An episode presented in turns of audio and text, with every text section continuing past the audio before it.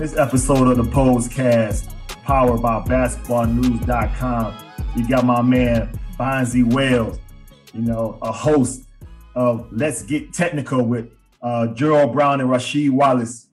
Man, Bonzi, what's good with you, man? Good seeing you. Oh, my man. Man, man, I appreciate you having me on, man. I'm good, famo. How are you? I'm good, man. I'm chilling. I know you, you're a busy man, man. You're a busy man, but like I said, I appreciate you taking the time out, you know, to join us on this podcast. You yeah. know what I'm saying? I know that uh, Let's Get Technical been doing this thing as well. So much, you know, love to you and she doing that. You know, how that's been going. Man, it's been good. Um, you know, we finished our first season. Um, you know, it, you know, you know how this, this podcasting world is, man. I, we're blessed to be in it, you know, and, and it takes a lot to kind of take that first step and the initial step to even do this. And I was thankful me and Rasheed took the leap about a year ago. You know, I was totally surprised that Rasheed even agreed to talk to become media. And it's been a it's been a hell of a ride, man. We had fun with it. We love this shit. I mean, you know, it's just you know, I, I, the word I say all the time is therapeutic. You know, it's been great to kind of just talk about different things, get it off your chest, and and revisit old scenarios like man, you're about to do for the next hour. hey, when I seen y'all tune, I said, "Oh, it's gonna be classic. Every episode is gonna be classic, man." Yeah. Listen, hey, give them what they want, and don't hold back. You know, and don't hold back on here on the Posecast. You know yeah. what I mean? But keep doing your thing on that. B, tell us about growing up from Muncie. Muncie, Indiana. You know, man. we don't hear too much about Muncie, but we know Bonzi well, the man, Muncie. Tell us about that. Man, uh, you know, big, big, I'm an Indiana kid, you know, small town guy. I mean, you know, it's, you know how Midwestern living is, uh, posed, you know, it's kind of just, you know, blue collar workers, you know, everybody just, you know, it's not, not, not city life, but, you know, you get a, a, a cool community life. And, you know, we, you know, we grew up in a, a tight knit community where everybody was, either your cousin or y'all was a close friend, or y'all might as well be cousins. So you know, I was always in, in those type of, of situations in Muncie. And and if you know anything about Indiana, basketball is life. You know, ball is life, and you know if you can hoop in Indiana, you can hoop anywhere. And that was always the mindset and the motto coming from Indiana. And just being blessed that you know I, I, I had a um, you know a good family structure and a good basketball structure growing up to kind of help me get to where I am. So where did your love of the game come from? Who was your influence growing up? Well, you know, we had a lot of them. You know, uh, you know, you, you know, every every neighborhood or every city had a local legend and local people that you kind of look up to that's done things that you know as a kid you think is amazing. So we had those type of guys in my neighborhood that really you know inspired me to want to be good, and even even you know local local rabbits that I call them, people that I chased that they chased their career. You know, things that they did on the middle school level, high school level, and even on the collegiate level. So I had a few of those guys that I was blessed enough to chase, and you know, like you know, they always mentor me and help me along the way to kind of understand the bigger picture. And if I, you know, you really put your mind to this and, and your body to this, you know, you, good things can come out of it. So I was just thankful for those type mentors. So was it always basketball? Was it football, baseball, anything else? You know, pose, I can do it all. You know, I can shoot dice, pool, I can shoot dice, pool, play cards, lottery tricks, whatever you need. now, you know, I mean, you know, I did, I, mean, I did it all to a certain, I, I, did play football a little bit up until I got to high school. You know, once you get tall, you know, the basketball coach like, nah, nah, nah, he done with football. So they, they, they strictly kept me, uh, basketball my last few years and I was okay with it. Um, you know, I, I come from one of the top high schools in um, Indiana and we got, some of the some of the, the richest history. Actually, the movie Hoosiers is about my high school. You know, we got actually got beaten. Really? State, yeah, we got beaten the state championship by the small school because we was always a state that only had one champion. So that was about my high school. So we have a rich tradition, and to be able to go through those ranks, you know, be mentioned as one of the greatest to come out of that high school and the state has been it's been a hell of a ride, bro. I ain't gonna lie. Man, that's crazy that you said that. I, I did not know that. I'm sure a lot of people didn't know that either. Yeah. So hmm, Hoosier, huh? So the picket fence and all that, that was, you know, that took y'all down, huh? Yeah, I'm telling you, you know, you, you play them county schools, man. Them county schools got some for these boys nowadays, man. They putting in the work, and and you know, basketball's different now. Pose, you know, like like with us, you know, like we couldn't sit in the house and chill and play video games or just even be around the, be in the house period you know you had to be outside doing something and, and basketball what it was for us you know you, you get that run in the morning you get something to eat and then you run again in the afternoon and and, and you try to get better. So it's just, it's just different. I'm, I'm, I'm trying to get adjusted to these these new rules and these new lifestyles these kids do and the new process they go by to get better. So I'm, I'm getting adjusted. Right. I mean, the only way we got better, we was out there playing it. We ain't yeah. turned down no games, no competition. It, no. it was nothing too far. You're gonna walk there, ride your bike or whatever. You're just gonna yeah. find a way to get to the to the best run and just you know shit play the game that you you know you, you love. Yeah, exactly, exactly, exactly. You did work in, in Muncie Central High School. Yeah. How did you end up at Ball State?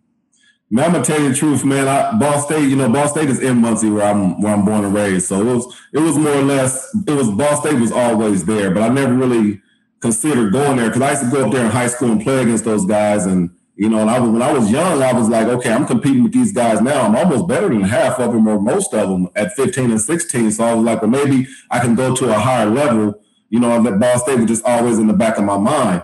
So as I was going through my process, you know, I only played two years of varsity basketball. It's actually funny, you know, I tell my story to people. You know, I got cut from the basketball team in eighth grade. So oh, don't tell me you got an MJ story. Come I got on, an MJ story. Don't pose. I got cut. Don't listen. I got cut. I got motivated. Now, but you know, honestly, I but you know, going through my process, I only got a chance to play varsity two years. You know, because my process was a little slower, and I got a chance to play varsity. And just I had a hell of a two years, and I ended up getting runner up for you know player of the year in the state. And a few teams was after me, like Michigan was after me, Wisconsin, IU, Purdue was really on my radar because. I, I, I, love Glenn Robinson. I was a huge Glenn Robinson fan. I used to try to pattern my game after him. You know, Big Dog was just everything for me because he was just you know what I'm saying? He was just a hood nigga. He reminded me of me. He had that grit in him. He was like, he wasn't giving a fuck. And that's why that's that, you know, that you know, when you get that's probably not who he is in real life, and we know that. But when you get between them lines, I love that that's who he was, and that's who I wanted to be, and that's who I became. Like when I got between them lines, I was that. And you know, they had me going to Purdue. I was really gonna go to Purdue and one thing had happened. Um, the coach at Ball State, he was a Muncie guy, born and raised, actually lived across the street from me growing up. Knew his family. He got the job at Ball State. Ray McCollum, you know, that's my man. And he and he called me and, and, and he recruited me. And he just said some real stuff to me. He was like, "Listen, Bonzi, you can come, you can go to Purdue or IU." Where they're going to be recruiting for your spot every year. You're going to have really, really top, talented, top 100 players on your team every year. So you might not be able to develop or grow like you want to. Or you can come to this mid major you can come here. I'll give you a chance to develop. I will never recruit at your spot, and I'm gonna get you to the pros. And when he said that to me, it just made sense for me that I got, you know, the development part because I've never been away from home. I needed to grow up and mature, and he helped me as a as a mentor, coach, father figure, and I really appreciate it. So it worked out for me. You know, I probably could have went to one of those bigger schools, but who knows, you know, what would have happened. So that's how I ended up at Ball State. Wow, that's big. I mean, yeah. coach, mentor, and yeah. he, he, said, "Hey, fuck do I'm going. I'm, hey, I'm, I'm going to Ball State." So now you get there. You get to Ball State. College yeah. life, like you said, you young, but you still at the crib. Yeah. You do your thing, and you get freshman of the year. How was yeah. that? It, you know, cause you know, you know, Pose. You know how we grew up in the Midwest. See, I never got a chance to go to a basketball camp. I was a really a street ball hooper. So all I played was in Dust Bowl tournaments, Soul Fit, all these type of tournaments where in, in each one of your cities, like each of these cities, you go get your best 10 or eight, and we're meeting at this tournament and we're gonna play. That's all I ever knew growing up. So you're gonna have pros on teams, local legends, guys who didn't make it, you know, all that type of stuff. So that's where I got seasoned at. So when I'm playing against these guys grown as playing overseas and pros and I'm killing them, winning MVP of these tournaments, my my confidence was through the roof. So by the time I got the Ball State and I'd already been hooping with them, I was like, okay, I know what it's gonna be here. I'm killing these dudes. It ain't even no rap. So I just kind of just locked in. Coach gave me an opportunity from day one to start, and I just never looked back. And I, I remember, you know, we played a big game against Gary Trent my rookie year, and Gary Trent, he was, the, you know, he was the man, the Shaq of the MAC. He, you know, the, MAC. you know, that's my boy. Shout out to Gary Trent, man, great brother and his son too, Gary Trent Jr. Um, but uh, you know, he was the guy. We had a big game against him. And I ended up having 40 points against him, and we, against him, and we beat him and was, all the scouts was there to see him, but then they left talking about me. So that gave me my first like itching, like, dang, this could be a reality, you know, playing some ball for a living. Cause you know, you, you never know because it wasn't no internet back then. It wasn't anything you could really check your stats. So, you know, that was my first really like, you know, like glimpse like, okay, maybe I could be good. And then the freshman of the year came. So that's when it kind of was like, okay, it's on now. So freshman of the year, and by you balling, you put Ball State yeah. on the map. You know yeah. what I'm saying? You put them on the map. Now you have an NCAA tournament run. Yeah. You know, I'm, I'm, sure you watch it, you know, as growing up, you watch it on, on TV. Yeah. You know what I'm saying? And the national championships, but then how was that experience for you coming from, you know, saying playing at Ball, Ball State and then the career you had, putting them on the map, and now you get your first taste of the NCAA tournament. How was that experience for you? Well, it, it, it was different, you know, because I, you know, I, I was kind of nervous because we know we got a chance to play against Arizona State. You know, they had big Mario Bennett and you know Ron Riley. They had some really good players back then, and you know I was nervous. And it was funny that we played in the Pyramid in Memphis. You know, our, our, our first game. I was like, wow, I can't believe we're playing in the Pyramid. So that was crazy, but it was nerve wracking. But I knew, like I said, I had a mindset that I've already been killing grown men in my hood and, and from all from hood to hood from Indiana. So I was confident I didn't care who I was playing against. And that so when I played, I think I ended up with about 20 and 10 against them as a freshman. And and that's when I was like, okay, if I have a big summer, I'm going to come back next year and really, really, really do my thing. So I was excited that that, that, that we got a chance to make a little run and you know we lost or whatever, but the confidence for me, you know, put me on a whole other mind frame where I was thinking like, okay, I, I could take this to another level.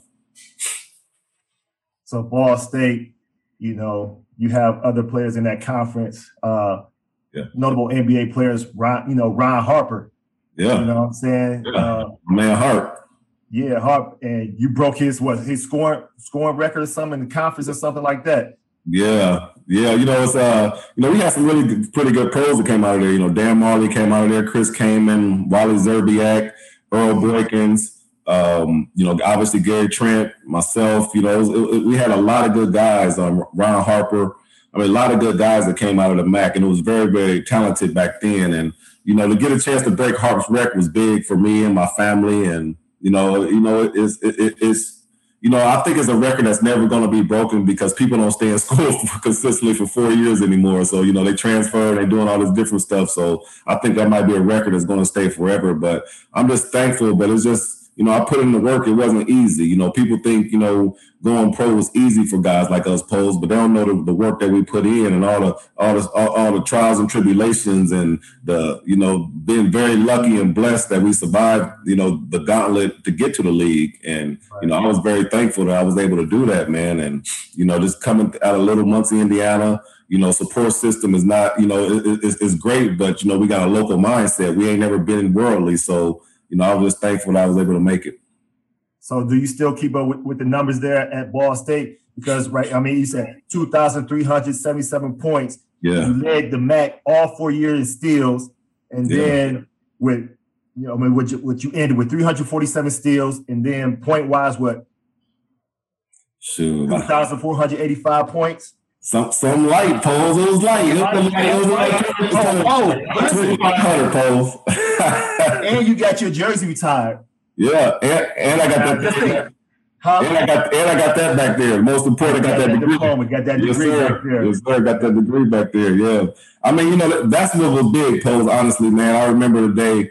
You know, they told me was going to retire my jersey, and you know, I kind of knew it in the back of my mind, but it's still humbling when they say it. And I just, you know, I remember walking out there with my son, and I just remember my father, my mother, my father, my family. They was just so excited because that's our family name. You know what I mean? It just didn't say Bonzi up there; it said Wells. And, and, and as you know, Pose, it, it, it, takes a village, and there was so many people that helped me along the way. Obviously, family, friends, but for the most part, you know, my family name is going to be in the Raptors forever, and it means a lot to me. And you know, and you know, every time we go into the gym, you know, or or somebody send me a picture that they see it, man, I feel good because you know, you get acknowledged for the hard work, man, and just it's a blessing, man. It's, it really is. Yeah, it is. I know you spoke of it earlier too, but and you was talking about the competition wise and where you feel like you know uh, basketball being a way of uh, a life and, and a, a, means of living for you as well. Yeah. But do you remember a particular game or moment when you was like, man, I'm going, I gotta go to the league. I know I'm going to the league. I think you don't bust somebody ass or something like that, or you just put in work. You just knew that that was a another like, yo, I, I got to go to the league now. Yeah, let, let, me tell you how green I am, Paul. So, so you know, coming off my freshman of the year, right? I come back my sophomore year, bro. You know, I'm, you know, I'm hood nigga. You know, I ain't never been nowhere. You know, I'm saying I only been, you know, I only been in my hood, so I don't know shit, right? So my next year, I, I averaged like 25, 10, led the nation in steals. You know, I went all the player of the year shit in my conference. So one of the, the, general manager for the Pacers come down. He had a meeting with me and my coach, and he was like, "Listen, man, mind you, when I'm thinking general manager, I'm thinking manager, the motherfucker who picks up our bag. like, I am telling you, I'm hood. I don't know nothing. I'm right, bro. So, so I'm just like, I'm looking at this dude. He's like, listen, if you come out, I'm a sophomore. He's like, you come out, I don't care. We we gonna have a high pick in the lottery. We're gonna pick you no matter what. So I'm just looking at him, and my coach in the background kind of cheesing like, I told you, like, yeah, yeah. And I'm just kind of looking at him. I'm just like, okay, yeah, that's cool. So, you know, he walk out or whatever. And I look at coach, I was like, man, they go, I was like, man, how the hell they gonna send the general manager down here? They ain't gonna send the coach or the president down here. I'm like, I'm mad. I'm mad. I'm like, man, they, they sent the manager? Right. you don't know what they're talking about. so I was like, coach, I'm cool, man. If they want me this year, they want me next year. And coach looked at me like, Are you sure? He's like, no, for real, you can leave. And this 96, you know, 96 draft, he got Iverson, you have to, they still talking about that draft to this day. So right. I'm like, you know what I'm saying? I'm like, you know, man, that draft is thick. You know, you got Cole in this month, all these, you know. So, you know, back then, you couldn't just leave early. You had to average 30 back then to even think about leaving early. So right. I was nervous and I was like, you know, maybe next year's draft would be better for me. I go higher. I didn't know. So next year I did my thing or whatever. But, you know, that, that was the greenest thing I did, pose. Like, the general manager, bro, man. Oh hell no, nah, nah, that's some funny shit right there. That's some funny you, man. So, but but but you know, but when he said that after that, that's when I, you know, it really got on my mind. Like, yo, this this pro shit could be a reality. Like, like I could really be a pro. oh man, that's some funny ass shit right there. I'm telling you. Doing work now, your opportunity comes. You drafted number eleven pick by the Detroit Pistons. Yeah, which right next door for the most part but you don't get to show up in the Pistons, get traded to the Portland Trailblazers. Yeah. So what was draft night like for you? And who was with you at the draft? How did they go? What did you wear? What kind of suit did you have on, man? I Pose, pose, pose. Listen, don't play with me because I know you setting me up. I know you still pose. I listen, man. Listen, it's still a running joke about how trash my suit was. But let me tell you, first of all, let me tell you where I got my suit from because I'm a good nigga and I'm gonna tell you what it is, bruh. I ain't never left Indiana before. So when they was talking about getting drafted, we was like, shit. So my pops, you know, he got a, you know, Indiana got a Detroit type flavor with the big suits, the colors, the big hat. so my pops had this spot in, in, in, the south side of Chicago. And there's no disrespect to anybody when I say this, but I, I think they used to call it either Jewtown or Juketown or something like that. So so we went up there, this on the south side, this on the, in the hood. So we go to this hood spot. We got, you know, they got suits on the rack and all this stuff you got to go through. Man, I bought, I bought a suit and I was like, let me get the Michael Jordan cut. Man, he put the big shoulder pads on me, all this shit. It was the trashiest suit maybe in the history of the draft, bro.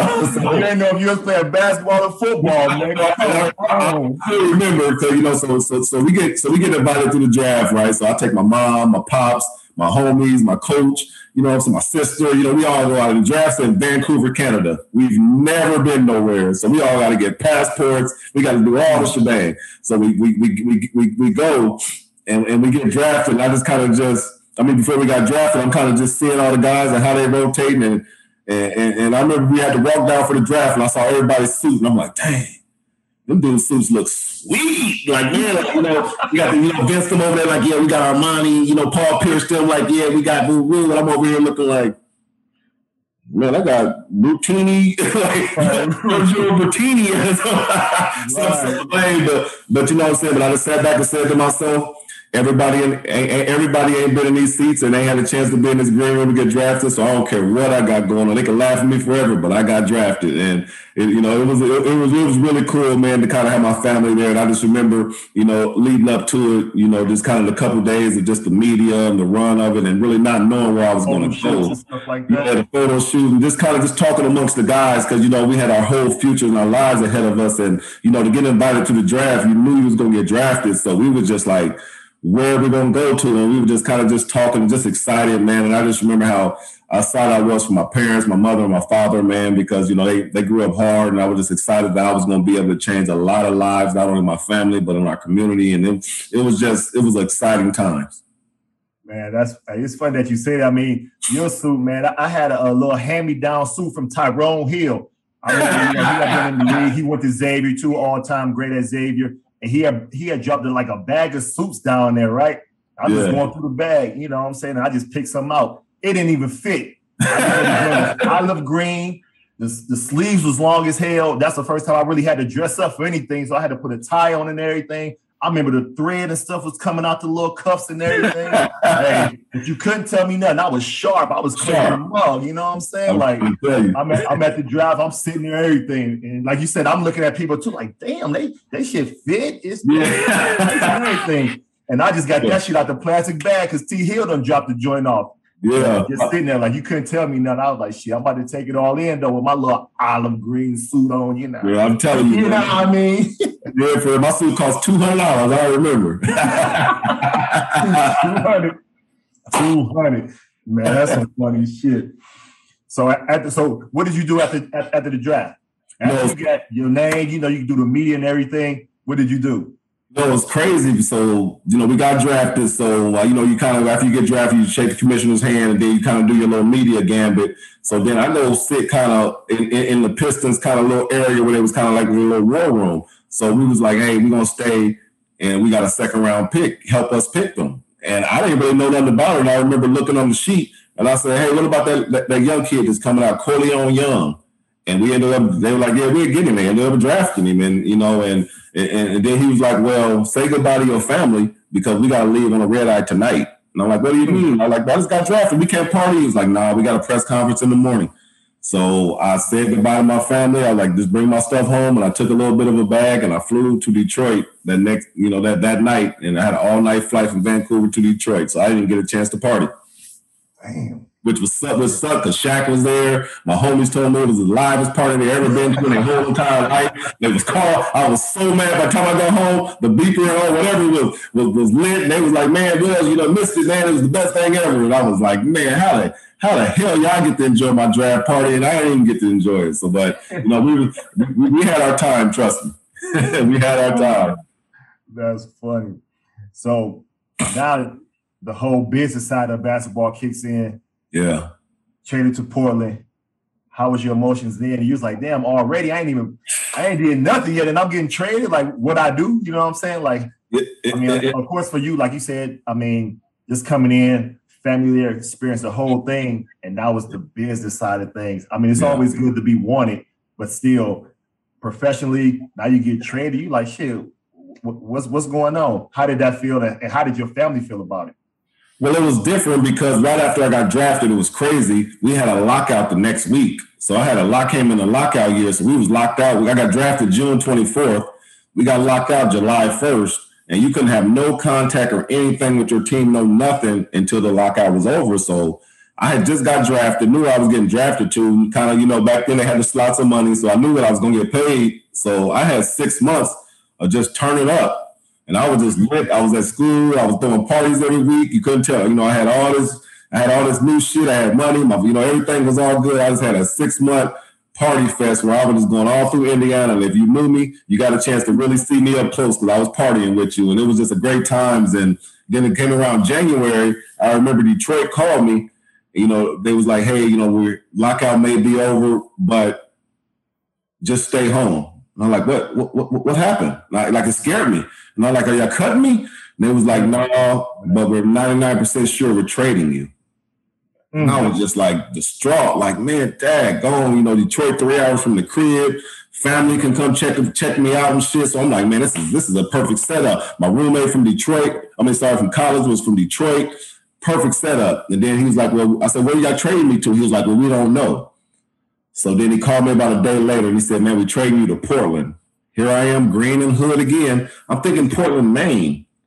I'm, ah. I'm tripping. I'm like, man, I, I don't really, I, I, know where Portland is, but I'm really just so flabbergasted. I'm like, damn, I'm going to Maine. I said, man, hold up, I'm tripping. I'm going to Oregon. So, so then I then I said, hold up, I'm going to Oregon. Mind you, I've never left home before in my whole entire life. You know, everything has been, you know, high school, college, everything has been in Muncie. You know, my Ball State was actually 10 minutes from my crib. I could walk there. So I was like, damn, I'm going to Portland, Oregon. So I was I was distraught for a minute, and then I my homies just kind of just like, man, they got a hell of a roster, man. You looked at their roster, and I got to looking at the roster, and I was like, oh, oh shit, it was intimidating. So I remember I got traded out there, and I remember the first couple um, first couple days I couldn't practice because you know when you do trading, you know how that go the paperwork or the guy got to show up, pass a physical, all that stuff. So I had to wait a couple days before I could practice. And I just remember watching, you know, I come early do my individual workout, but practicing I couldn't do it. And I just remember watching, and they, you know, mind you, they had kind of like a who's who of basketball back then. You know, had Damon Stoudamire, Greg Anthony at the point, you know, J.R. Rider, Jimmy Jackson at the two, you know, Walt mm-hmm. Williams, Stacey Augmon at the three, Sheed and Brian Grant at the four, Jermaine O'Neal, Sabonis. Like we had so many good dudes so, I, and mind you, this training camp, so we had about another six other dudes that was really like tenured NBA players. So I'm sitting on the sideline like, man, I don't even know if I can even even handle this. And I remember I finally they unleashed me, let me practice, and I was kind of passive at first. And you know, once I got comfortable and the guys started showing love and kind of giving me the confidence, like, yo, you belong, you can play, that's when it kind of kind of got, you know, started, you know, got smooth for me. But at first, I'm not gonna lie, man, I was scared to death because they were pro pros, and these were the first time in my life that I really met some real pros. Like I never met pros until I went pro, so this was like a different world for me. Right, so you step into that locker room, man. You just name, hey, you just named some baller motherfuckers on that roster too. Yeah. So come in, I can see why you was intimidating and probably shy and everything too. Yeah. So how did, uh, how was the practices for yourself, and when did you say like, you know what, I respect them as you know as, as vets and guys that did their thing in the league but I'm yeah. here to do. I, I, want some playing time too. And yeah. now, you know, my moment, you know, I can wait a little bit too, but I'm still gonna bust the ass for the most part. Did you have a practice where you knew like, okay, I belong here and like I, I, I understand my, my role and it's just a matter of time before I can take over? I, I, I do because I, you know, and, and, as you know, and you, and you, and you know, you you you've been assistant coach in the NBA. Those assistant coaches can put can put some batteries in the guy's back and have you thinking you can really run through the wall. You know what I'm saying? Like, and we had one you know, that was a real. We had a few of them. You know, but the one that really was on me at first was uh, you know, Coach Coach, Coach Bill Musselman, rest in peace, Coach Musselman. You know, that, that was my guy. And then we had another guy named Tim Grgurich. And Coach. Gerger was the workout guy. Coach yeah. Gerger was not playing. He, you know, he out there only, woo, woo, you know, saying, come right. on, woo, woo. You know, like he, if you walk in looking crazy, come on, let's work the devil out your head, kid. You want some bullshit. He, right, he, right. He, you know, Gerger, he real. So Gerger was like, you know, kids, so, you know, we go, we grinding. You know, he had me come early, stay late, we grinding. He kept telling me, like, kid, you can play. Coach Musselman was like, hey, kid, you can play. Like, you can play, play. And I was like, okay. Then one day I had a practice. I mean, I had a workout. You know how the rookies, we got coming early before the vets kind of. So I was loose. I had a good workout. One of the vets kind of came out there with me. We doing our one-on-one shit. I'm murdering him. He couldn't even really um get doing get on my vet, man. Well, you know, my vet, I got, you know, you got Jimmy Jackson, you had She, I mean, sorry, JR. But no, which one was you giving the business to, man? I mean, it was like, you know, I, once I started scoring on Jimmy, I was excited because Jimmy was somebody I looked up to from Ohio State. He was from right. the Toledo area. I love Jimmy Jackson's game. So once I got a chance to start scoring on Jimmy, I was excited. And then JR was just a different athletic beast. You know, JR was strong. He was quick. He could jump. So once I, you know, I was like, okay, I'm scoring on Jimmy a little bit. You know, he going back at me, but I'm scoring on him. Okay, I can compete. Let me go to JR. And it was like one practice. I went at both them because you know back then, you know, you had three fives. Yeah, you know, back then you had 15 man rosters. And then now they only got 12 or 13. So we had a solid three fives. So I was on that third, I was on that third one. and we got to doing that continual, you know, that continual, you know, that five, you know, this five off, this five we, we had one of them, and I, you know, we got the rolling. Me and Jo got the rolling. Me and Jo got the, you know, we on the third. We wasn't playing. We just got the rolling and got on their ass, and then we just got getting on their ass. And me and Jo was building our confidence every day. Me and Jo was one two and them motherfuckers to death. and, you know what I'm saying? And then we had we had old school Gary Grant, GG. He was our point guard. He out there just going getting his, go ahead, young fellas, and he just throwing it to us. We out there killing them dudes, and that's and then that, and then that summer I remember uh, the general manager came to me. He's like, "Listen, if you have a good summer in the summer league, we'll make something happen for you." Bet. Mm. So this is when the summer league was in Long Beach. So I went to Long Beach, averaged about thirty, got an MVP, mm. and then they was like, "Shit," they was like, "Oh shit!" And then I went to Salt Lake City, did the same thing, and then I, you know, you know, they made some moves. They ended up trading JR. and Jimmy and bringing in Steve Smith to kind of, you know, it was his spot, but he mentored me and groomed me for the spot. And, you know, they just thought I needed, I guess, different type of guys around me. And Smitty was a great guy. And then they brought in Smitty. Then next year they brought in Scottie Pippen. They brought in uh, Detlef Schrempf. I mean, they brought in a lot of veteran guys that next year, man, which, which, which really made it, you know, it was on then.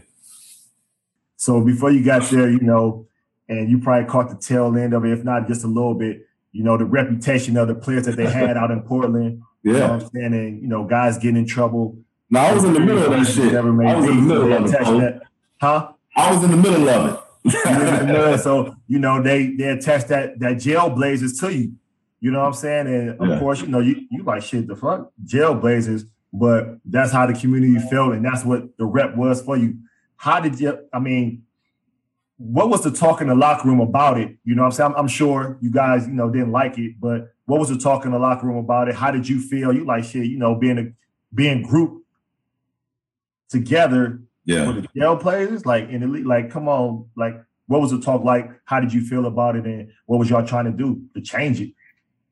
I mean, see, you, you got to think back then, pose, we didn't have no voice. You know what I mean? Like if you said anything towards the league or anything, you get that fine, do they call it, conduct detrimental to the league or to the team. So guys were scared to even address anything back then. We don't we didn't have the platform these kids have now. These, you know, and, and you know, hats off to them. But you know, they used to call us all the stuff, but we all knew what we knew what the fuck it was. We're in Portland, you know, and, and I love Portland. Portland was a great city, but there's certain realities that's that's real in Portland. So I know it rhymes with Trailblazers and saying that, but we had an all African American team, and ain't none of us really, really been to jail. Now, don't get me wrong, we might have smoked some weed and, and got pulled over with driving license, but man, that, that's nothing. We never really did anything. Only person that really got in some trouble that was Ruben Patterson before he came to us. And you know, and, and Ruben's, you know, that was I don't know really what happened with that, but Ruben's a great guy. He was a great addition, but that's how they started kind of linking that all together. And then, you know, them got pulled over, him and Damon in, in, the yellow Hummer smoking some weed. Man, please. Like, that, it, it was just like the stereotype. And we was just so mad. But, we, but in reality, though, we really didn't give a fuck because it gives us street cred too, because we always like being the villains. Like, like we used to tell people, like, the Lakers are the good guys. No disrespect to them, but they were the good guys. We are the bad guys because it, it, have you have to have both. And we were okay playing the bad bad guys. We used to go get booed everywhere. Everybody ah, ah, ah but we gonna come bust your ass every single time y'all saw us coming because we all had some real hoopers. We would just knew we was against the system. We felt like we were against the system. We was a small market, and the NBA didn't want people like us winning championships because we might not have represented them well. Was it true? We don't know, but that's how we maybe it felt back then because we didn't feel like we got the fair shakes. The media was on us, the referees was on our ass heavy. Like it was just a lot of negatives that wasn't creating positives and you know at the end of the games for us, and it was tough. Shit, that was back. Hey, that was back then. Now, shit, they smoking, puffing, everything nowadays. Yeah. It, man, it ain't nothing now. They they ain't saying nothing bad about it now. So I guess y'all was a little bit ahead of y'all time, I guess. Yeah, but you know, you know the crazy shit about it though. You know, like the this is the crazy thing. They used to vilify us about yo, y'all smoke weed, this, this, and that. We used to be like, bruh, y'all love Bill Walton, and he a motherfucking hippie. he walk around here, man, you big red, big red the man. Shout out to Bill Walton. We love Bill Walton, man. He a real one, but still, right. He, he go to the Grateful Dead concert. He might be popping ass and all that shit. And y'all over here geeking it, and we over here y'all mad motherfuckers because they don't smoke the blunt. Like, like I used to try to tell the NBA, this is where y'all got it fucked up at. Y'all want to take weed out the hands of us, which Mary Jane is the best babysitter you could ever find. And, but you want to take that away and have people go to the club drinking and partying or whatever to unwind and relax. Y'all got it backwards. We used to try to tell them that, they're like, no, that's a drug. Man, who done died from it?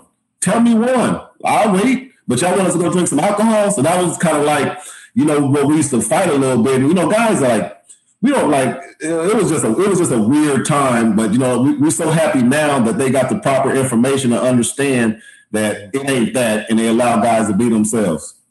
Right, right.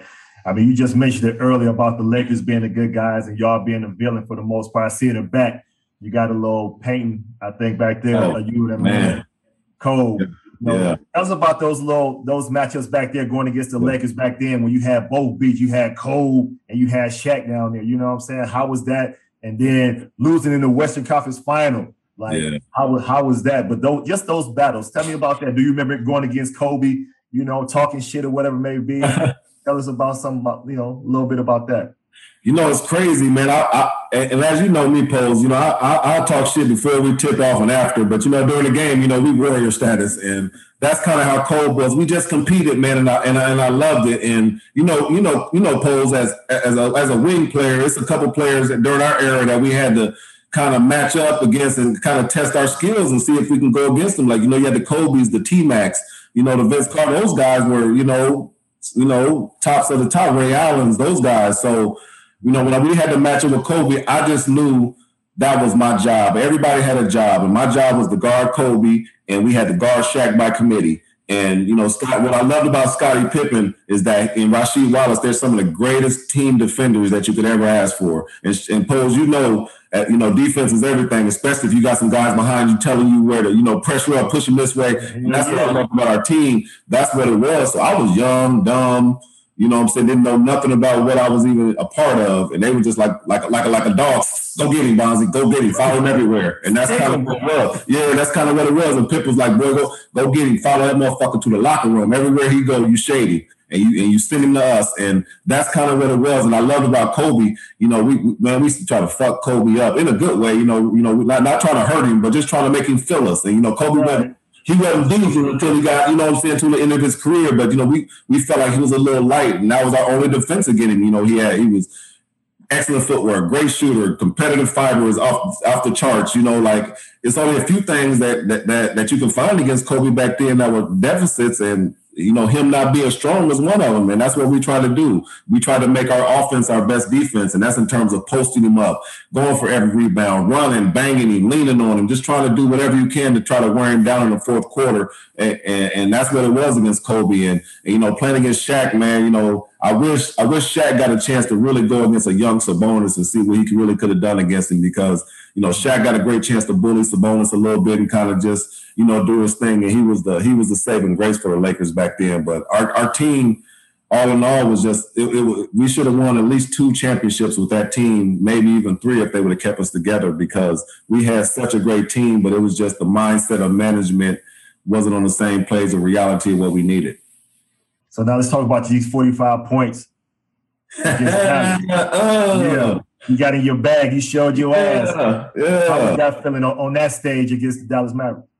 Man, it was crazy because you know the Mavs that had us down. Should we? You know that was a great series. They had us down 0-3, and we came back and won three in a row. And we should have won that fourth game for Game Seven. But this was Game Two. You know, Game One, Dirk they had beat us. Dirk had like 46. He had murked us. You know, Dirk was just in his bag. And then Game Two, Pip got hurt, so he wasn't playing. And then Derek Anderson got hurt like the second play. So it was like, man. So then I, I always loved playing against the Mavericks because I've always felt like I had a great matchup against Michael Finley. I just felt like he wasn't, you know, I love Mike, that's my man, but I felt like I was felt real comfortable playing against him, you know, in terms of favor for me. So I, I just got the rolling, and you know how it is, Pose. Once you see a jumper go down and you know another one go down, the next thing you know, you know, I'm not, I'm, I'm more of a shotter than a shooter. So you know, I, I you know, I hit, you know me, I'm a shotter. You know, two T's. You know, I you know I done hit six, seven threes. You know, I got my midi, I got my midi working. I got going to the hole. You know how you know when I get that. You know how I am when I start get that pivot and that that, that, that huh. You know, I had a few dunks on him, his free throws, The next thing you know, at 45. And you know, actually we ended up losing. You know, down the stretch, but man, it was a. Uh, it, it, felt good to kind of you know kind of put it together, but I was sick that I didn't I didn't, get to um, put it all the way together and get that dub. Man, that. hey, if you put in work like that, you gotta get the dub. Gotta get the dubs. So because you know, hey, because you know everybody watching. Huh? What you say?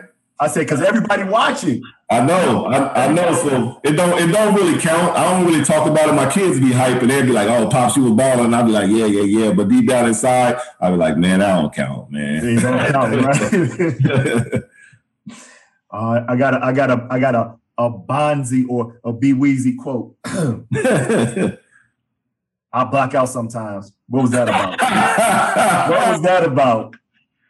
Man, if you know anything about me, man, you know I'm not gonna say anything that come to my head, man. But you know, it don't, listen, it's all in fun and games. And see, the media, they didn't understand I play too much. You know, what I mean? they always like, oh, Bonzi a thug, and this and that. I'm like, nah, fam, I might just say something just sporadically playing, but then, you know, they don't know how to take it. So that was just kind of why I was like, man, I black out sometimes, man, and just say silly stuff, man. But they kind of just took it, the quote, like, oh, he said he blacks out. And I was like, ah, I, the media, God, they know how to manipulate words and kind of handle you a certain way. So that's kind of how they did me. They kind of just, you know, took the half quote. No, that I heard that. I said, "Oh, this man, this man wild right here. This man wilding right here." Sure, that, that wasn't worse than the quote when uh, the, the, the Sports Illustrated bill came, and, and, and, I don't know if you remember that when he when, when he wrote the Sports Illustrated that that I said I hate the fans. And, and, that, and that, that, that was my that was my dagger that got me to Memphis. that was the last straw with them because it was crazy. The Sports Illustrated guy, remember that clown came, and it was just when we was at the height of the jail blazers, we wild, we crazy. So he, I remember he was just snooping around, just trying to come in and find a story. So he trying to be cool and kind of ask guys little slick stuff and trying to set them up and all that shit, right? So he asked me a question. So he came to a game the night before and he asked me a question. He was like, well, you know, how do you feel about the fans when they be booing y'all sometimes. And I was like, man, you know, I hate when they boo us, man. You know, it's tough, but we deserve it sometimes. Didn't put none of that in there. He literally wrote, Bonzi Well said he hate the fans. And I'm talking about for the next three weeks, I, if I even poke my head in the rose garden, boo! and, and, and, then I got traded to Memphis. you got traded to Memphis. I was already there. You know I'm saying? Yeah. I love Memphis. You know I'm saying? City great. The fans awesome. They just love some basketball, and you know we was winning. And I was like, should we get Bonzi? Got some scoring. I know he a beast, BC a dog, so I was I was ready for Bonzi to get there. Yeah. But you know that that experience was was was tough at first because we had yeah. the great Hubie Brown as our coach. Yeah. So if you know anything about Hubie, you know his system. I mean, shit. You gonna play the first five. you're gonna rock the first six minutes, whatever. Then you got a whole shit.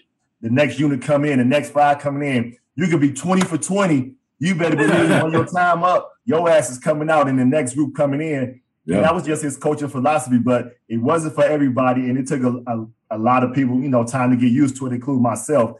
How did you, uh, what was your experience like with, with Hubie and then just his system as far as, you know, his substitute and stuff like that? Well, you know, it, it, was, it was uh, the substitution was different, man. But you know what I appreciated about Memphis for me, like when when I first got traded, Jerry West called me, man, and I was in a bad place in in, in Portland. Um, Logo. You know, the great Jerry West, man, he called me and, you know, I was getting booed every day in Portland. And it wasn't, I don't blame the fans like that. They was just misinformed and they was just doing what fans do. And I respect it.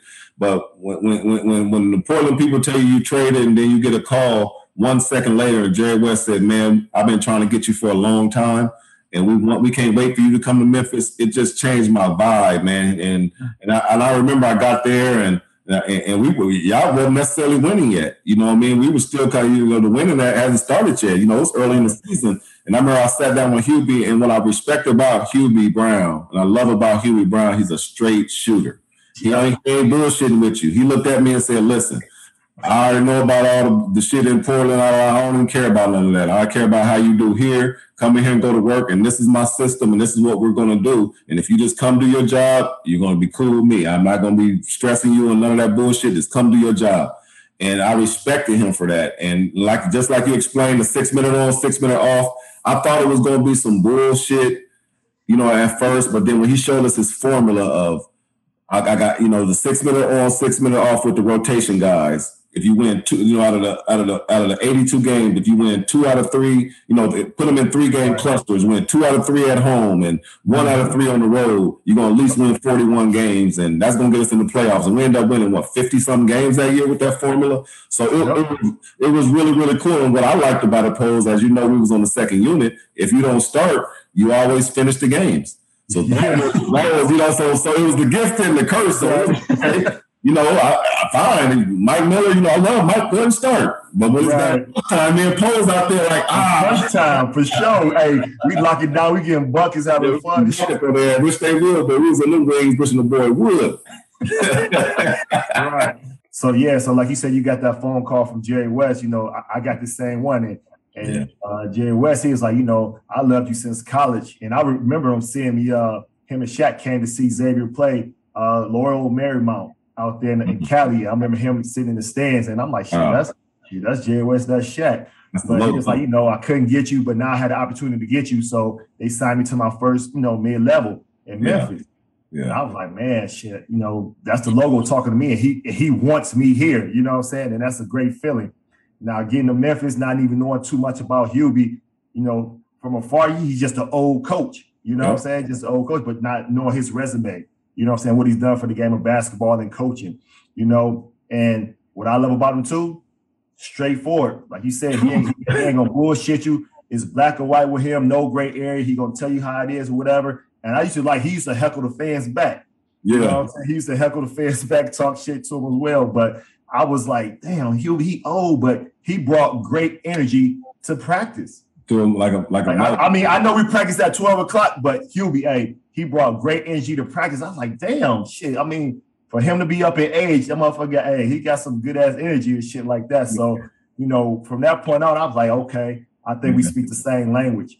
So, you know, he had he had us rolling and balling at the end of the day. So it's always much love for Hubie for me. You know yeah. what I'm saying? Hubie was great, man. Do, do, do, you remember that day? We was in the locker room and Hubie was shitty at me and Jay Will. And he, and he was standing in front of the locker room. And he was and, and, the whole team was in front of us and me, you, and Jay Will was to the left. And he was talking about the, he was talking about us in third person to the team, and he was talking about he, he was coaching the Kentucky Colonels and how you had guys on the team that was the Coke and Freebase guys, and he was like, "Bro, I'm dying!" Like I, I looked at you, I said, man, you think we on coke and free, man? Like, come on, Huey, man. Like, like, come on, Huey, man. Like, yo, man, come on, Huey. Like, up, bro. That was literally one of the fun. Jay Will, you know, Jay Will, and, and you got to get Jay Will on. People don't understand about, about white chocolate, man. Chocolate probably one of the funniest in the history of funniest people. When he used to do his impersonations of Huey, right. bro, you, you, got me want to cry right now thinking about the stuff Jay Will used to be on, oh, man, because that stuff used to be hilarious, man. But when he, when he did that to us, like, yeah, these guys. Yeah. and, and you look like, why are you putting me with them? Like,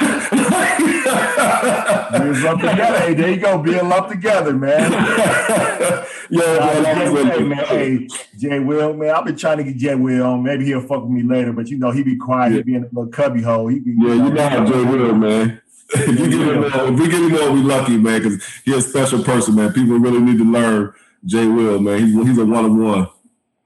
So we get there, you know, like I said, we picked up the winning from Memphis, the city going crazy. Yeah. We get that playoff berth.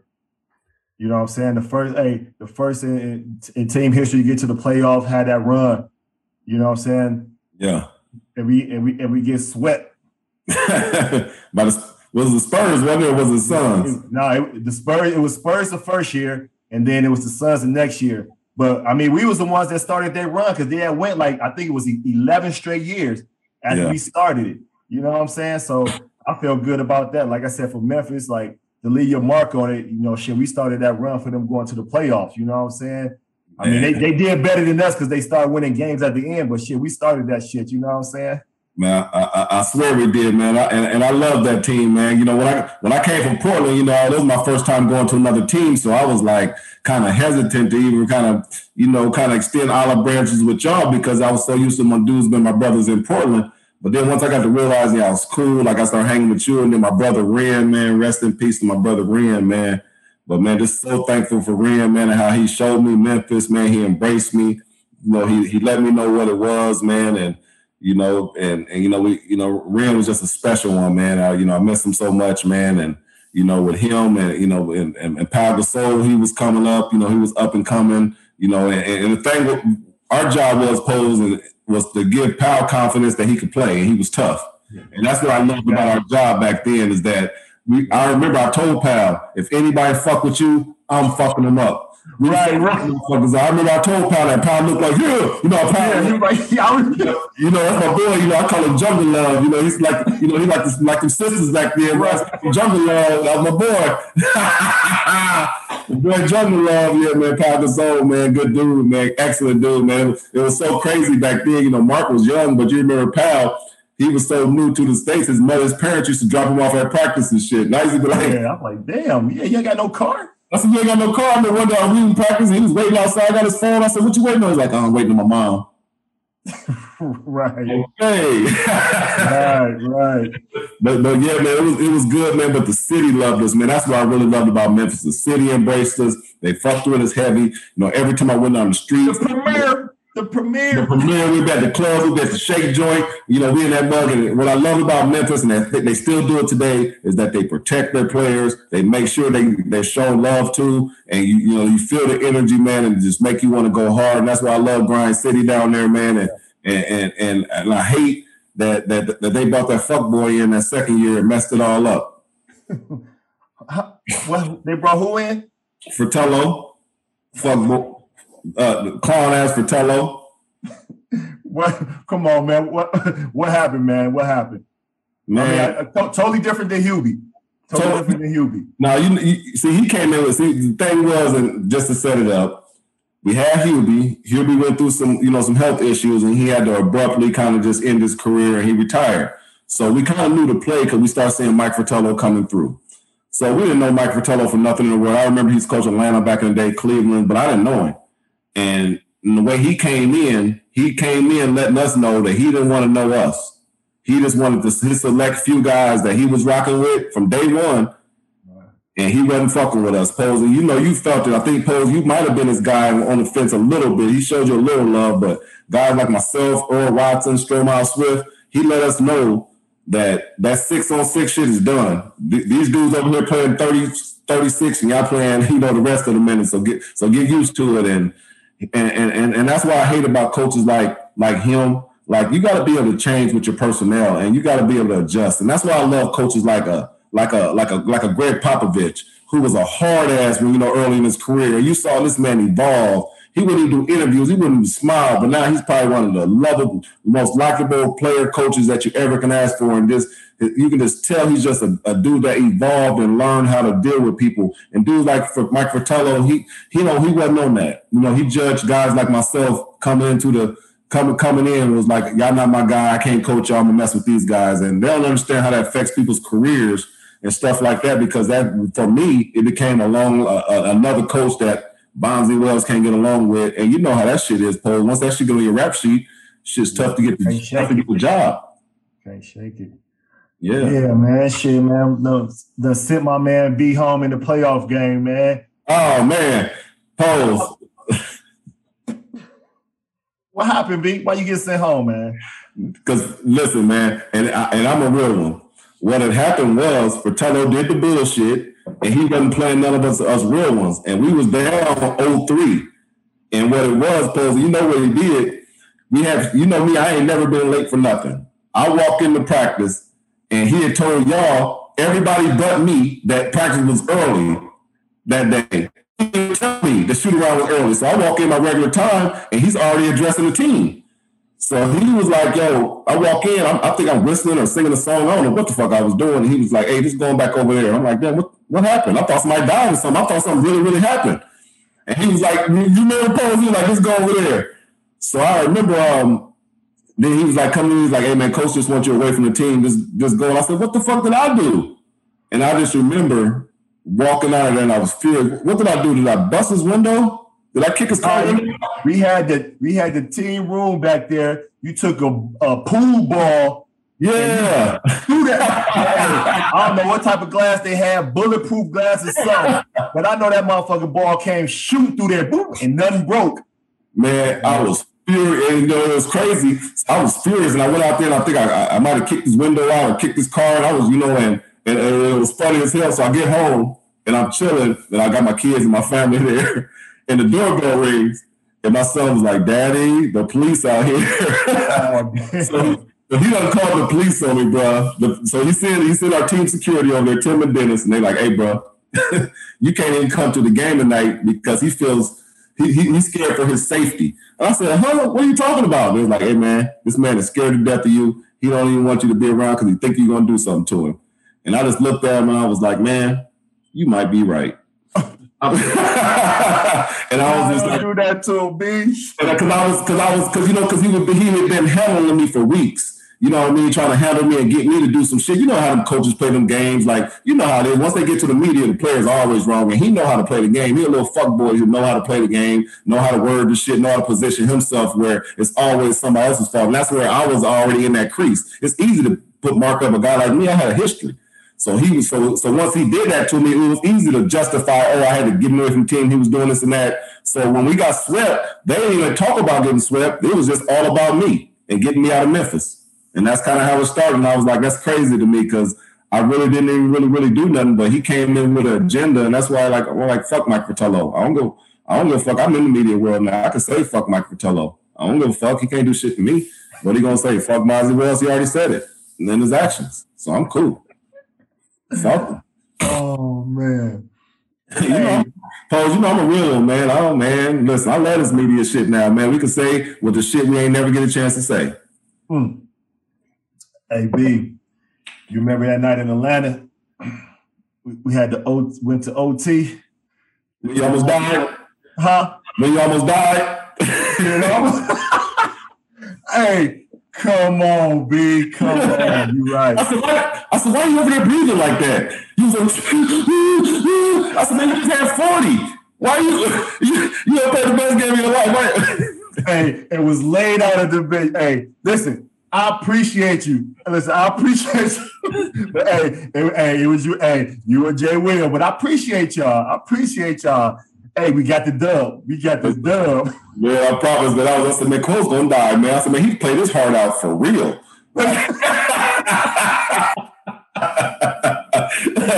oh, Best feeling getting that dub, and then we got to stay over in the city too. But yeah, we ain't gonna talk much. You know, you crazy, man. You got me a tears thinking about the, the Memphis days, and I love Memphis, man. man same, same here. So now you know dealing with all the stuff in, in Memphis, you end up you, you get to go to SAC. Yeah, yeah. You know a, a new life, new opportunity. You know what I'm saying? To shape that whole Memphis situation and go to Sacramento and help them at the time. You know what I'm saying? Like get there. You was a yeah. part of that team. You know what I'm saying? You had Ron Artest on that team as well. I know that was a imaginative habit in itself. But yeah. how was that feeling to go there to, and get a fair opportunity to play and just to to to revive like Bonzi's game, like let him know like I'm yeah. this motherfucker. You know what I'm saying? Yeah, it was it was cool, man. And shout out to Coach Adelman and the Kings back then, man, because Coach Adelman was a real one, man. Because he came in here like like on some like kind of like Hubie stuff. I don't care about all that bullshit, man. Just come do your job and, and, and, and you go home. And so, you know, we, we, had some cool vets on there. We had Bib, you know, we had Brad Miller, we had Corliss on that team, we had Shareef, you know, we had some really, really cool vets. And they was just like, hey man, this is kind of like a country club around here. And I'm like, what you mean? So it was just like a cool environment. Then you had them lit ass owners with the Maloof brothers. They was so lit that they was just involved, and it was just a whole great vibe. And the city of Sac was behind us, and it was just great. And man, you know, and then he was like, man, just go out there and hoop. So you know, uh, you know, you know, Pete Carril had you know had, had his offense that we ran. It was a, a, cool motion offense. It wasn't a whole lot of posting. It was just more like cutting and just, just moving out the ball and just opened up a different type of game for me that I was used to, and it was just fun. You know, it was freelance. wasn't no shot a bad shot. As long as you play defense, it was fun, and and I love Sac, and I really wish I could have stayed there longer. You know, I hate I didn't get to stay there longer. So y'all had a nice little run. You know yeah. what I'm saying? The playoffs and everything. You did your thing there and you were supposed to, I guess, resign there. And like yeah. most players do, you're going, you know, you're gonna weigh your options to see what's out there for you. You know, yeah. word on the street was, you know, you wanted to come back. Ron Artest offered, you know what I'm saying, like, yo, give up my salary just to bring Bonzi back, which speaks volume. You know what I'm saying? Yeah. Somebody give their salary so you can sign back, and then you you you don't sign back. Yeah, that was that was tough. And I and you know, and it's funny, pose. I ain't never really talked about that shit on, on camera because it still make me shitty and I still be tight. But mm-hmm. honestly, and this is the true story and really what, what really happened. This is around the time I was this is around the time when guys wasn't really having agents back then. It was more like let's hire a lawyer to do the business and then look over the shit and we just hire lawyers. So I ended up hiring this lawyer named um, William Phillips, this dude out of Detroit. So so this is just the true story. So I had I had a great playoff, so I kind of already had a market. Like they was like, hey, you know, you're gonna get between like 40 and 50 for five years or whatever. So I, I, I hired, you know, I had my team, had my lawyer, financial guys in my family, whatever. We had we had a plan. We're gonna go in there, ask for a number. they're gonna say a number, and obviously you meet in the middle. This is just really the plan. So I guess my my lawyer agent guy wanted to be become super agent, so he wanted to go in there and ask for an astronomical number other, other than what we were asking for. So, and this is how it really happened. So we told him to go tell a number. He didn't get back to us for a couple days, and they offered like thirty eight for like five years. And I think yeah, five for 38. Yeah, I think we was just like shit, give us 50 for five years. And we was like meeting the middle at like 45, some shit like that. So that's what we was thinking was gonna happen. I don't know what the fuck he went in there and said, but I'm literally, bro, this that really how it happened. And I laugh at it now because I'm older and I, you know, I still, you know, be wanting to kill a motherfucker.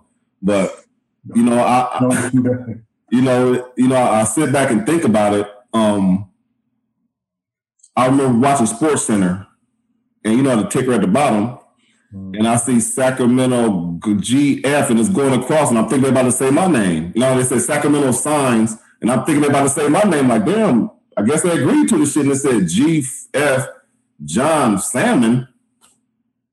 Mm. Mm. Uh, five years, thirty something million. Wow, you know, bruh. wow. I called my motherfucking agent, that motherfucker. I told that motherfucker, man, if I see you again, I'm killing you, and hung up. And ain't and, and I was and and I hate to even say them words, but that's how I felt. I was on some murderous rage type shit because he, you know what I'm saying? You know how it is, pose. That money don't come like that. And for him to go in there and fuck that off for me and my family and all that stuff, man, you know, so that shit tough to recover from, man. That stuff is devastating. You know what I'm saying? I was on one for years for years. Like I didn't even know what I would do. Like still to this day, I don't know what I would do if I saw him. To this day, I don't know. I'm wild.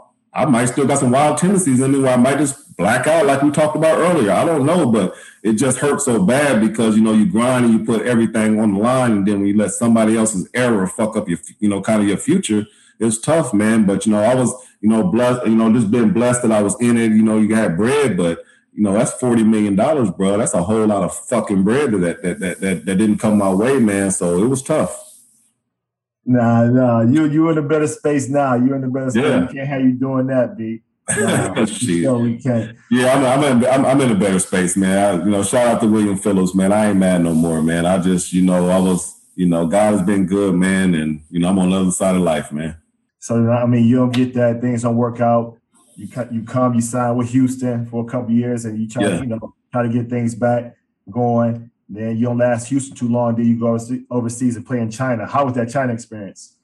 Man, I promise, man. I, I, I wish I was ready for it mentally because I mm-hmm. was, you know, because people don't understand. You know, first of all, China is a beautiful country. It's a lot of culture. It's a lot of stuff going over there, man. And you know, when I see guys like you know, my, you know, my brother Stephon Marbury, I should have done what Stephon done and just really go over there, embrace the culture, be a part of you know the the the the the, era of that that the CBA Chinese Basketball Association was trying to do in terms of get high level guys over there, you know, kind of you know bring a, a, a, light to their their league, and I could have been the face of it starting because you know I was one of the real first real NBA tenure guys to go over there, and you know, after getting kicked out the NBA or, or, not getting being able to get a job at the NBA anymore, it felt great to be able to go over there, man. And they, the fans are super. They show love, man. They support you, and it felt good. But I just wasn't ready for it mentally because I was like, I'm an NBA dude. I'm an NBA player. I should be in the league. And you know, I, I, shouldn't be over here. With no disrespect to there, but I just thought I shouldn't have been there because I felt like I still could play, and I didn't give it a chance. So yeah, I mean, you have you have you know guys for the for the NBA and you know what I'm saying, end up going over there or going somewhere else overseas to play. And, yeah. and it's it's already t- it's tough for them. And yeah. like you said, I mean, you admitted it. Like you like shit. What am I doing over? No, what am I doing over here? I'm supposed to be in the league. Yeah, you know what I'm saying. But like I said, with maturity it comes, and if you'd have known better, you would have handled it different. Like you know, Steph, he's been doing his thing over there, and, and they yeah. love him to death over there. He's winning championship, he coaching, and like they just embraced his, embraced him just as a player and as a human being over there. Yeah. They got a ton of people over there too. You know what yeah. I'm saying? He's still teaching and you know preaching the whole basketball thing. Yeah. So now I know we spoke on it earlier about you know the the podcast. Let's get technical with Rasheed. What yeah. else you got going on outside of outside of that? Man, you know we, we, you know we coach, man. You know you know pose. You know how it is, man. I've been this is my fourth year coaching, man. Just finished my fourth season this past year, man. And um, I coach high school. I actually got a chance to coach my alma mater you know, I went to high school at, man. So it's been it's been great kind of mentoring the kids. And you know how it is, pose, man. Like, you know, we grew up in the in the era each one teach one. You know, we had an obligation to kind of, you know, help the next ones. And that's what I do. And, you know, and honestly for me, you know, I, I know a lot of our kids from the community. I know their parents. I kind of know what they're, you know, what they're going through in life. And I just try to be there for them and just like, like I said earlier, I didn't meet a pro until I went pro. So I try to, you know, come back and be, you know, tangible to these kids so they can talk to me, see me, touch me, or whatever the case may be, to let them know stuff shit can be real. Like you can dream bigger. You can, you know, you can get out of this, you know I'm saying, this crab in a barrel mentality. And that's kind of how those smaller cities have a crab in a barrel type mentality, and people don't think they can get out. So, you know, I just be trying to just let them know, like, man, there's so much shit out there in this world, man, for you to strive to, man. You know, trust me, man, think bigger, dream bigger. So that's what I love about the coaching. And, you know, we were 0 20 this year. We didn't win a game. We don't have one person getting, uh, got a letter from one school in America, but I still do it every single day because it's bigger than basketball. It's about life, you know, mentoring these kids, just trying to be there for them. And, you know, and because somebody did it for me. You know, it was somebody that, that was in my ear that made me dream bigger, man. So it's just my obligation. That's why I do it. So I do a lot of that stuff all the time. I do public speaking. You know, I, have been rocking with Stack, you know, Stephen Jackson a lot in terms of public speaking and just getting out there more and just telling our story. And that's why I love the podcast because we can tell our story more on video and then you can do it in person as well. So I really love this part of my life that I'm in. That's what's up. I mean, we know your whole community loves you they named yeah. the gym after you. Tell us about that. How, did, how do you feel about having that gym named after you? Man, it was it was a community. It's a community gym that I grew up in playing. Like you know, it was you know, if you grew up in a neighborhood, you know, you have places that were safe havens for kids to try to do the right thing, and that was my place for me and uh, several other kids that just wanted to just have good, clean fun without getting involved in the streets. And I was thankful for it. I, you know, I, I, went from always a P from from a Pee Wee free lunch all the way through high school in that gym. So just thankful that they they recognized me and gave me an opportunity for my face to be on the gym and my name to be kind of on the gym. And uh, you know, I don't take it lightly. I'm thankful, and like I said, it's, it's bigger than me. It's about family and my community, and we all you know are excited every time we see it. Speaking of family, you got some other hoopers in your family too. You know, what what message do you give? You know your, your boys about playing a game, you know what I'm saying? Just the whole grind of basketball and, and pushing those guys. Like, what, what's your message to them? And who's the better shooter? Who's the better competitor? Pose, you're a father. You know our kids don't listen to us, Pose. So I would have to tell you to tell my son some stuff because he ain't, you know how it is. you know, it's just like I tell these kids, man, like, you know, once we start watching you and looking at you, we know you can play, we just want to see how hard you play, your effort level, the paying attention to detail, how you preparing. Like we don't care about missing makes. We don't care about oh he did a nice move and all that stuff. We want to see how you play the game, how hard you play. Do you care about this game? And I can coach kids to care, you know. But them kids, them, them, them kids that feel like they're entitled and I, the participation kids and the kids, you know, I, I can't handle them too much because I can't I, I, can't go in the foxhole with them when it's time to go to war because I know what they're gonna give me when it's when, when it's war time. You know, and that's what I'll be trying to tell my kids. Be them war ready kids. And when your coach look at you, he be like, I ain't worried about him. I gotta coach the rest of these guys because I know what I'm gonna get from him. And that's what you want to be when your coach look at you. So that's what I'll be trying to tell my kids and all these kids. My son, he he is sophomore too, and I'm coaching and work with him too. I'm telling them, and like you said, I gotta tell somebody else to tell him that, and then he'll listen too hard, like, okay, then he'll do it. I'm like, yo, I just yeah. So hey, I feel you. I understand. I'm trying to get better and like, okay, just still take my time with it. But it, it's frustrating. Like you said, when you see it, you just like, yo, just get in and listen to me now. I'm I'm your dad. I'm your dad. But they, they don't get it yet. They, they think I'm all, I'm always in daddy mode. You know. That's what it is. They don't know how to they don't know how to separate dad and coach and they don't understand. They're in reality they're the same person because we care about you in real life and they don't even understand like it's the same. Coaches don't care about you if they're real. Like we want to see the best out of you. And they they look at it as like oh that's like oh he made me make my bed wash the dishes and go shoot 100 jumpers. Like, like, like right. tough life. Tough life my goodness. So, you know, I mean, it's tough, man, but, you know, it's the best job I've ever signed up for, man, parenting and, you know, like being a coach, as you know, you know, pose, you know, you become, you know, a father to even more kids because, you know, you, you love them and you want to see the best, uh, but, you know, want to see the best come out of their life and, and want to see them bring out the best in them. You know, like, you know, I've been through the process these last four years and you got a chance to watch some kids grow, get better, you know, mature a little bit and, you know, watch some kids in college and, you know, it's just been a good ride. So you got you got some big exciting news going on over there. You, you know, I don't know if I can break it, but I'll let you break it.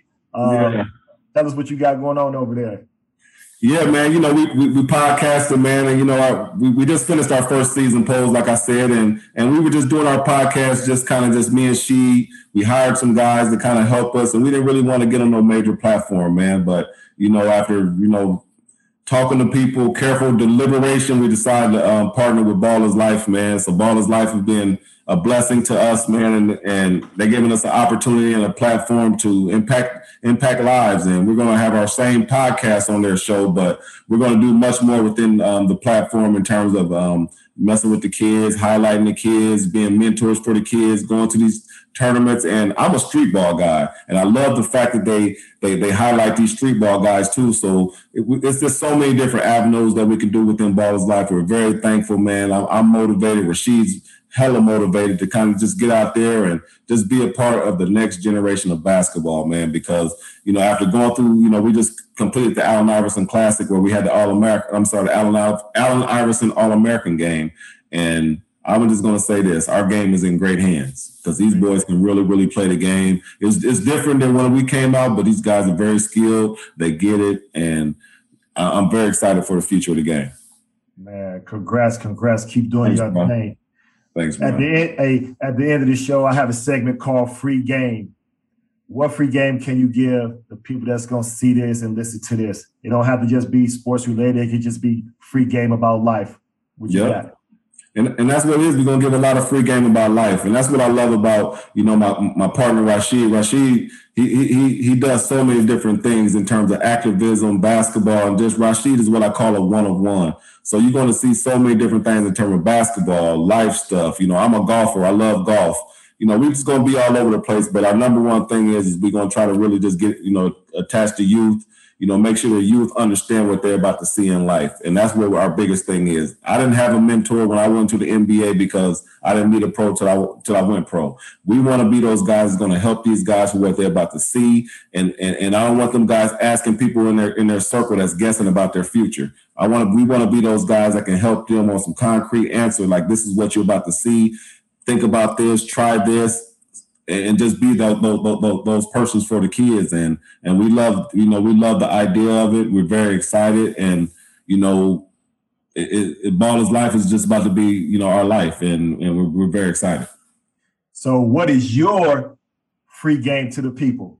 my free game to the people. Watch Let's Get Technical and, and, support us, man, and make sure make sure y'all hold us accountable every single week to make sure that we're doing the right thing, man. Because you know we just don't want to be out here just bullshitting the people and just out here trying to do a money grab and just out here just say we got a podcast. Like we really want to be out here, you know, really impacting the youth, man, saying some real shit and just really just being positive for our communities and for people that's watching us, man, because we know we got an obligation and we know we got so many people that look up to us, man, and we just want to make sure we're giving them the positive information and giving them things to aspire for. There y'all have it. Free yeah. game for my man Bonzi Wells. Hey, host of Let's Get Technical with Rasheed Wallace. Hey, man, I appreciate your time. It's always love. Yeah. Uh, I'm gonna see you on that golf course one day. That's how my game right. You don't want this work, Pose. I'm telling you, man. Listen, get your boy Nick Van Exel on here, man. Tell him you talk to when you talk to Quick. Tell him I'm coming for him and that whole crew in Houston, baby. I ain't forgot. I ain't forgot. All right, man. I appreciate it. Much love, man. Always. I love, bro. Love. Yes, sir. Appreciate it.